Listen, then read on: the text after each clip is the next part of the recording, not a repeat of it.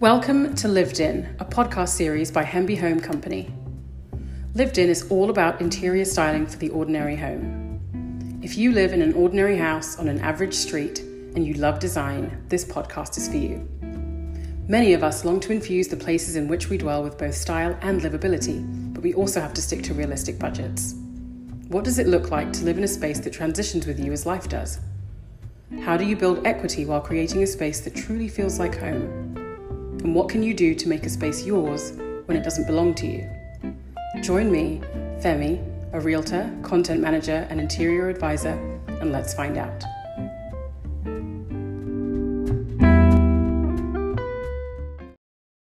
Hello, everyone. Welcome to Lived In, episode eight of all things. Who would have thought it? Um, I hope that you are all doing well as we speed. I was going to say ease, but it's definitely not an ease. Speed into this busy holiday season. Hopefully, as you're listening to this, you're taking some time for yourself to rest and relax. Or maybe you're wrapping gifts, as some dear friends of mine said they were doing while listening to the last episode. Shout out Alex and Sam. This is the second year we've celebrated Christmas as parents. And this year, as much as I love Christmas, and I really love Christmas, I've just been so, so busy and it's felt like I barely have the time to to do Christmas in the way that I want to. Is that a normal part of parenting? I don't know. I'm hoping it's just this year and not a sign of what's to come. Anyway, let's leave all the talk of Christmas alone and get into today's episode.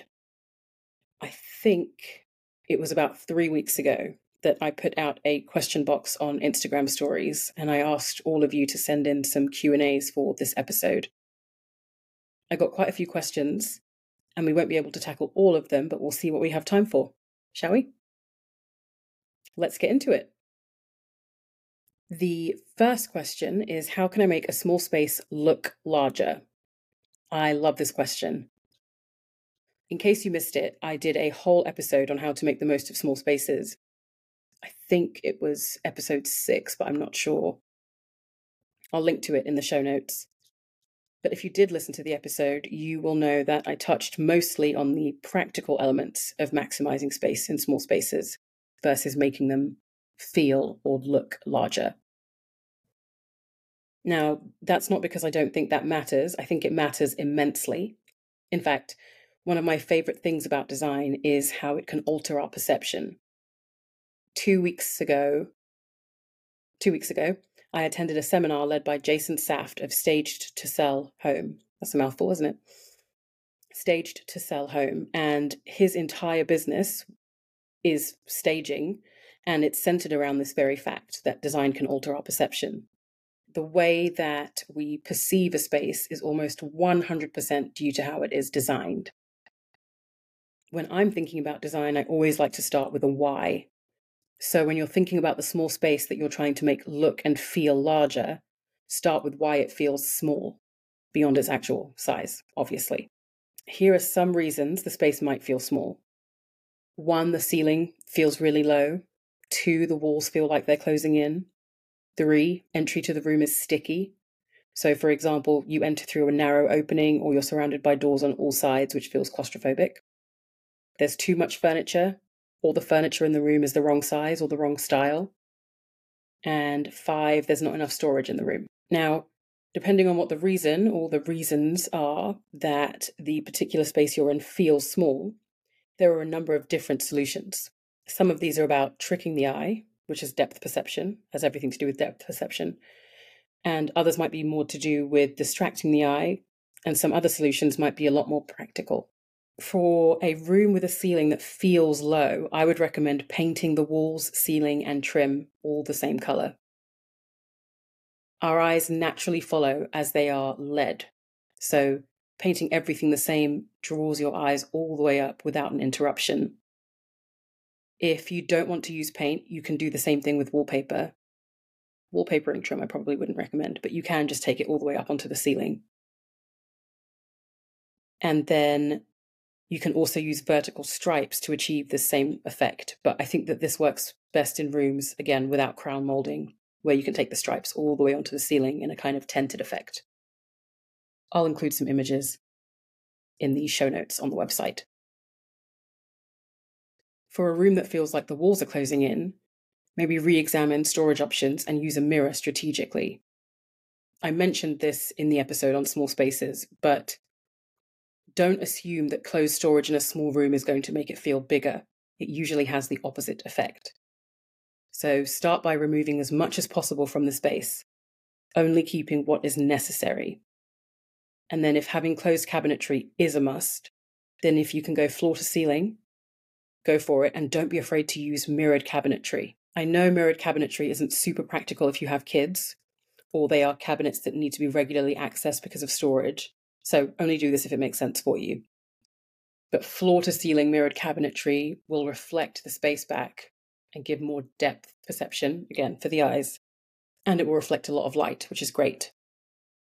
Now, if mirrored cabinetry is a huge no no, try a large mirror on a wall where it will receive a lot of light and won't be blocked by tons of furniture. We actually recently added a large mirror to one of the smaller bedrooms in our house. And even though I know how helpful mirrors are, I was completely blown away by how much larger it made the room feel. Use a mirror. For a room with what I called a sticky entry, so one that has maybe lots of doors where you walk in through one door and there are doors on either side. Be creative. This is going to not be for everybody, but I think it's a great tip and something that really works. Consider wrapping the whole room in curtains. This is not cheap, and I am aware of that. But if painting scares you, or if you're in a rental, this could be a great solution. Curtains allow you to hide all of the doors that make the room feel claustrophobic upon entry, but they still allow for easy access to those rooms or those doors. It's also such a vibe. to achieve this well, you'll need floor to ceiling curtains, so likely custom, which is what makes it expensive. And you can use a track curtain or do custom balances. Those are kind of the rectangular squares that go over the top of curtains. You could do custom balances to give the illusion of a track curtain. If the issue is literal space within the room, so the amount or size of furniture or the amount of things in the space, reduce, collate, and make smart swaps. Reduce is, for example, instead of four seating options, maybe just have two. Maybe you don't need four chairs, maybe you just need two chairs that are a decent size. Collate is instead of all of the toys all over the floor, just put them into one freestanding piece of furniture, preferably one that has some glass on it so you can see into it. That's that depth perception that really helps make a room feel bigger. And then smart swaps would be swapping out furniture that dominates. For example, a giant dark sofa that sits directly on the floor replace that with something that has a lighter visual element and allows for sight under and around. So, a sofa with a slimmer armrest that sits on legs off the floor. If you are trying to figure out furniture for a space and want help with that, DM us on Instagram or send us an email. We'd love to help. All right, let's get on to the next question. What are current interior design trends? I love this question too. I'm probably going to love all of these actually. but I actually just wrote a blog post about purported trends and how to incorporate them into your home in a way that makes sense. Along with a caveat that just because it's a trend doesn't mean that you have to do it or that it's right for you. But who am I to tell you how to live your life? Um, so, what is coming up in 2024? Well, metal kitchens are one of the trends. If you follow Hemby Home Co on Instagram, you'll see that I've been sharing about these and pinning them on Pinterest as well for a while. I love, love, love metal in kitchens.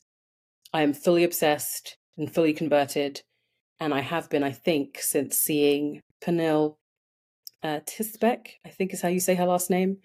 Um, her kitchen in her Copenhagen apartment is just gorgeous. And I think it's the juxtaposition of the timelessness of the apartment itself, which I think was built in the 1870s, and then the clearly modern feel of just cold, hard metal. It just, it's one of those things that I gasped at it when I saw it the first time. Because I was like, that is shockingly beautiful. How is that real? I didn't know you could do that. Another one is yellow, the color yellow.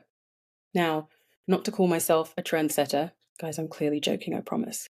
Um, I know British sarcasm isn't always well received, but we recently hung some art on our kitchen backsplash behind our stove. Pro tip here actually cover the art that you want to hang on your kitchen backsplash in epoxy so that you can wipe it down if things splash on it and it won't get damaged. Anyway, it felt when we hung it up a little too modern traditional farmhouse, which is gorgeous, but just not my style at all. And so I honestly, truthfully, hand on heart suggested to my husband that we should paint the wooden frame a shiny yellow. And he said no. I'm going to keep working on him though. Anyway, if he's listening, he's going to say that that is a story for the story bucket, where all the crappy, pointless stories go to die. But anyway, all that to say, I called it. I think people used to be afraid of yellow, but it's finally having its moment. All right, I'll give you one more trend for 2024 and then we'll move on. Another trend pretty gadgets. Honestly, why has it taken so long for pretty gadgets to become a thing? I feel like there's a disconnect very often, at least for the consumer who's buying from Walmart, Walmart or Target or Sainsbury's or Tesco or wherever you live, the regular store. I feel like there's a disconnect when it comes to function and design being unified. Now, I love my Ninja air fryer, and it's not hideous, but it's also hardly gorgeous. So, why can't we have both? In a way, I feel like, in general, up until this point, the more advanced technologically household gadgets have become, the uglier they have become. But all that to say, it's changing. So now you can get cute fridges, cute toaster ovens, pretty microwaves, etc. In fact, my thing of the week this week is a pretty appliance. And I love this trend, or a pretty gadget, sorry. I love this trend because I think it's very accessible for the owner of a typical suburban home, like you or me and you don't have to have a huge budget to have it in your home. And that's what we're all about. Let's see how we're doing for time. Okay. How do you choose the size and placement of a rug in a room? Mm-hmm. So, this question makes me chuckle. And the reason it makes me chuckle is because my husband and I have been watching a TV show, a well known TV show, which I will not name. And it's been running for a while. And for I think the entire first and second season, every time they would reveal the bedrooms, the rugs in the bedrooms would be at the end of the bed. And it looked so wrong. Maybe this isn't fair, and I know to a certain extent that this is just a matter of opinion, but it looked so wrong to me. I could not understand how they kept doing that and they thought that it made sense. To make matters worse, the rugs that they used were the exact same width as the bed. So, all that to say, um, that's how to not choose the size and placement of a rug in a room. Um, there are so many different room layouts and sizes of furniture. So, I'm just going to give you some general advice. And then I'm going to link to Rug Direct's rug guide in the show notes. Not sponsored. It's just that it's it's not very long. It's easy. It has all the images. It's helpful here are my general guidelines. One, don't place a rug in front of or behind a piece of furniture. Put it either completely under it or partially under it. If your rug is going completely underneath a piece of furniture like a sofa, coffee table, or a dining table, make sure the rug is a decent bit larger than the piece of furniture that's going to be sitting on top of it. And if your rug is only going partially under a piece of furniture, make sure the rug slightly exceeds the width of the furniture on top of it, and that the rug reaches at least one third of the way under the piece of furniture. For a rug that is centered with lots of furniture on top of it, make sure that you're not bringing the furniture in too close in order to keep it all on the rug.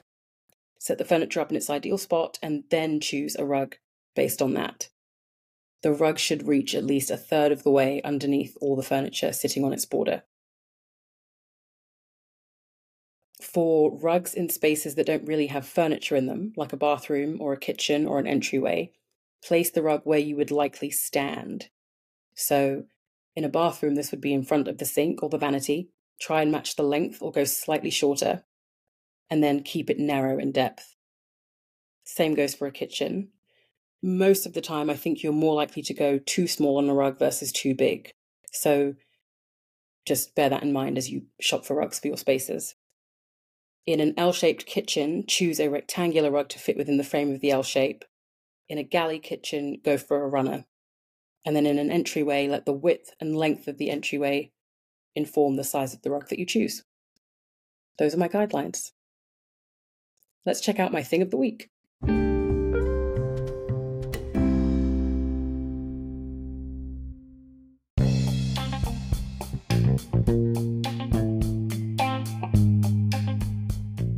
I am delighted to announce that my thing of the week is my very own kettle. Is that kind of ridiculous? Um, my thing of the week this week is the Bodum Ottoni. I'm probably pronouncing that incorrectly, but I'm not Italian. Um, Ottoni? I don't know. Ottoni is what I'm going to say. The Bodum Ottoni electric water kettle. It varies in price depending on where you look, but on the Bodum US website, it is apparently 246 US dollars. Insert throwing up noise here. Good grief. Um, I did not pay that much for it, and neither should you because this isn't sponsored and that is actual daylight robbery. At the time of recording, it is on sale for $148 or $147.95, which is still far more than I know I paid for it, but whatever. Make sure you shop around. Um, it is stainless steel, stainless steel kettle with a beautiful carved wooden handle, and it has these blue elements, one on the lid and one for the on button or the switch. And it is a thing of beauty and of function, which I appreciate very much, and so I don't mind having it out on the counter. It's linked in the show notes, and because of that absolutely outrageous price, I'm sorry, but I just cannot imagine a universe in which I am paying $250 for a kettle. It literally just boils water, it has a single function. Anyway, I have linked a few other really nice kettles in the show notes as well. Talk about sticker shock. Anyway, let's get back to the episode.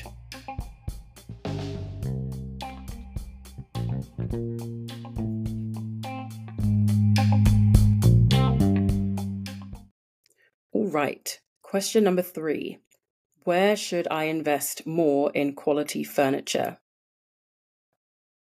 I I've actually been thinking about doing a whole episode on this, depending on how much I think there is to talk about. Um, but we can get into it a bit here. First of all, I think you should always buy quality furniture. It's just better financially to buy once versus buying and then needing to replace. That said, I think some things matter more than others, and I wouldn't say I really have rules about when to buy quality versus when not to, but I think there are some general guidelines, some general things you should know or think about when you're looking at furniture. The first one is to get real wood whenever possible. Don't get the stuff that has a veneer because you can't refinish it. Um, don't get stuff that's particle board or MDF painted to look like wood because the moment that gets scuffed, it's scuffed. There are some DIYers I've seen on reels who somehow restore those pieces but it takes a lot more work than if you were to just work with actual wood, which you can sand, refinish, or restain. So, number one was get real wood whenever possible. Number two, if the structure needs integrity, then don't skimp on the quality. So, don't buy a cheap chair because it literally might not be able to support your weight. Invest in something that feels solid and you know can hold you up. I'd say probably the same thing for a dining table and for a bed you know, if you're buying a light fixture, I'm a little less concerned about that. It doesn't have to hold anything or hold anybody. Number three, invest in good fabrics. I think that this matters, and usually uh, when you're buying more expensive furniture, that's one of the things that you're paying for is the fabric. If you can get stain repellent fabric and fabric that is hard to rip, go for it. Get that. Invest in it. It's worth it. Number four, before you go cheap, go Facebook Marketplace. I say this because I understand that $50 might be your budget for a new chair. But also, $50 is not realistic for buying a brand new chair. So go on Facebook Marketplace where somebody is selling something that is lightly used and buy it for $50. You're going to get much better quality than if you went and bought a $50 chair from Walmart, for example. Number five, Number five, Don't buy a dupe that lacks integrity just for the look. Yeah, you really want the chair from CB2, but then you buy the Walmart version. I'm not hating on Walmart, by the way. I love Walmart and I buy things from Walmart, but don't buy it just for the look. Make sure that it has the integrity that you need in order for it to fulfill its function. All right, that's it. I'll leave that there, keeping it succinct. Let's move on to the next question. Question four How do I personalize a space without going too far?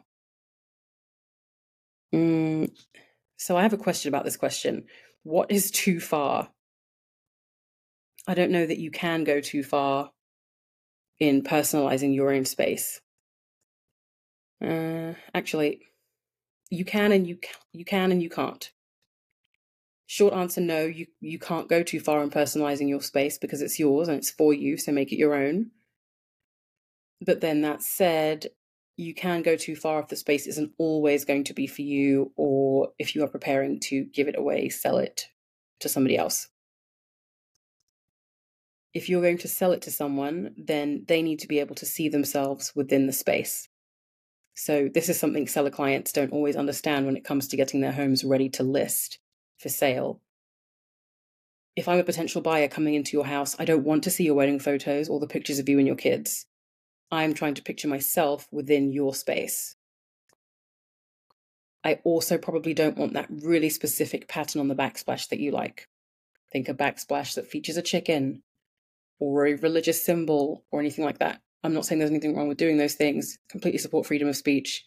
Just saying if your house is being prepared for sale, maybe adjust some of those things. Now, because the reality is that none of that is going too far in personalizing the space if it's your space and is going to remain your space.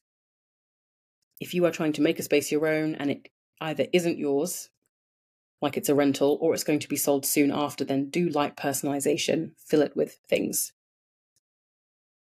So, to get back to the question, if the space is yours, how do you personalize it? really it's all about just leaning into what you love. Take it as far as you want. I personally, it puts a smile on my face when people come into our home for the first time and they say that it's lovely and it feels cozy, because that's how I hope I am a person welcoming and, you know, maybe unassuming. If you just look at me, you don't necessarily know. But I'm a welcoming person, a place where people can be at home and be themselves. That's what I want my home to reflect. So lean into what you love, indulge yourself, stop being so sensible, lean into the colors and materials that you like. Make choices based on what you like versus what you think other people will be impressed by. So, what speaks to you? And then, I guess, lastly, incorporate the things that you pick up as you go about through life doing the things that you like to do. I love picking up random decor, posters, artwork, tiles, inspiration from travels, I think that's a great way to have a, a real useful souvenir, and then you always have the memory attached to it as well. All right, let's do one more question. What are some budget friendly decorating ideas? Um, I will try and do this one fairly quickly, and then maybe in the new year we can have a full episode devoted to this because I think with our whole mission at Hemby Home Company being about enabling people to live beautifully, whatever their budget, we have to talk about budget friendly decor. Before we can answer that, though, I do think we need to define decor because some people understand decor as trinkets and tchotchkes, like vases and candles and beads, etc. Um, to some people, though, decor could be full on furniture like armoires and china cabinets and coffee tables. So when it comes to what I call the surface items, that would be the the trinkets and the tchotchkes, I've I have mixed feelings because at some level I disagree with decor for the sake of decor. In the same way that I disagree with just getting random crap to fill a stocking. You don't need a stocking, so you don't need goldfish branded socks to fill the stocking. It's redundant. Both things are redundant at some point it becomes stuff for stuff's sake. So that kind of stuff I don't agree with. That said, I do think decor is in many ways the jewelry of a home. It's what takes it over the edge, makes it a full outfit versus just being clothes on a mannequin. So, continuing the jewelry analogy, in the same way that you don't buy jewelry for the sake of it, you should buy decor that means something to you or emotes something in you and that has a place in your home.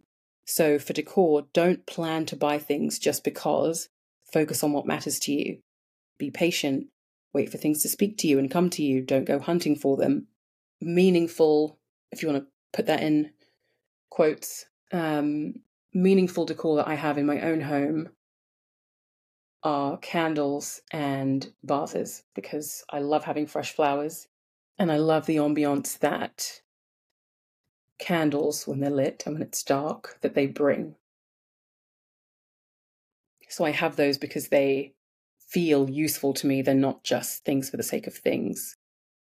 I also just love using books as decor. We read a lot in our family we collect all the books and keep all the books. Same with records. If you've got a record player, all of those things can be decor. Furniture is different. Um, that you do need to hunt for. So if you need ideas for that, I can give you ideas for that. For, for furniture, you really need to find it, so you have to hunt for it. And so, if you're on a budget looking for a specific item, here are a few places, a bullet pointed list of places to look. Number one, thrift stores. Look for secondhand furniture. It's great. You will get it cheaper than you would if it was brand new. Paige Wassell, who I think at this point I've mentioned at least three times on this podcast, she is big on thrifting furniture or Facebook marketplacing furniture, which is also on this list, and then just reupholstering it it works out cheaper than buying a brand new couch. It's not always cheap depending on what you're reupholstering, but that's something to think about. You can get something that's really good quality if you just buy it secondhand. Estate sales. I struggle with this because it feels like profiting off the dead, which feels so wrong. But also, what else? They're gone, so what are they going to do with their things? Shop estate sales, anyway if you live in an area where there are a lot of wealthy people, go to those estate sales, buy those things. Nobody's going to use them otherwise. So use get get those. Facebook Marketplace I've already mentioned in our episode with Hannah Otto. She gave a few really great tips on shopping on Facebook Marketplace. So if you missed that, I will link it. Make sure you check that one out. Side of the road. I'm chuckling because in England it's really, really rare that you can pick something up off the side of the road and it's in good condition. But in America, it's really often that you can pick something off the side of the road, provided it hasn't just rained and it's going to be in decent condition and somebody will take it. So keep your eyes peeled. If you see something and it looks great, just grab it. And then, of course, there are the traditional budget, in quote, places Target, Walmart, Wayfair, Amazon, where you can buy things for relatively cheap. I don't personally encourage buying things online unless you can be sure of the quality of those items. So I maybe wouldn't buy a chair off of Amazon unless I'd read a ton of reviews and it was in a certain price point and it looked well made. I would buy it from a store if I was able to sit on it and test it out and see how comfortable it is, because you just don't know what you're going to end up with. And sometimes sending returns back online is a pain.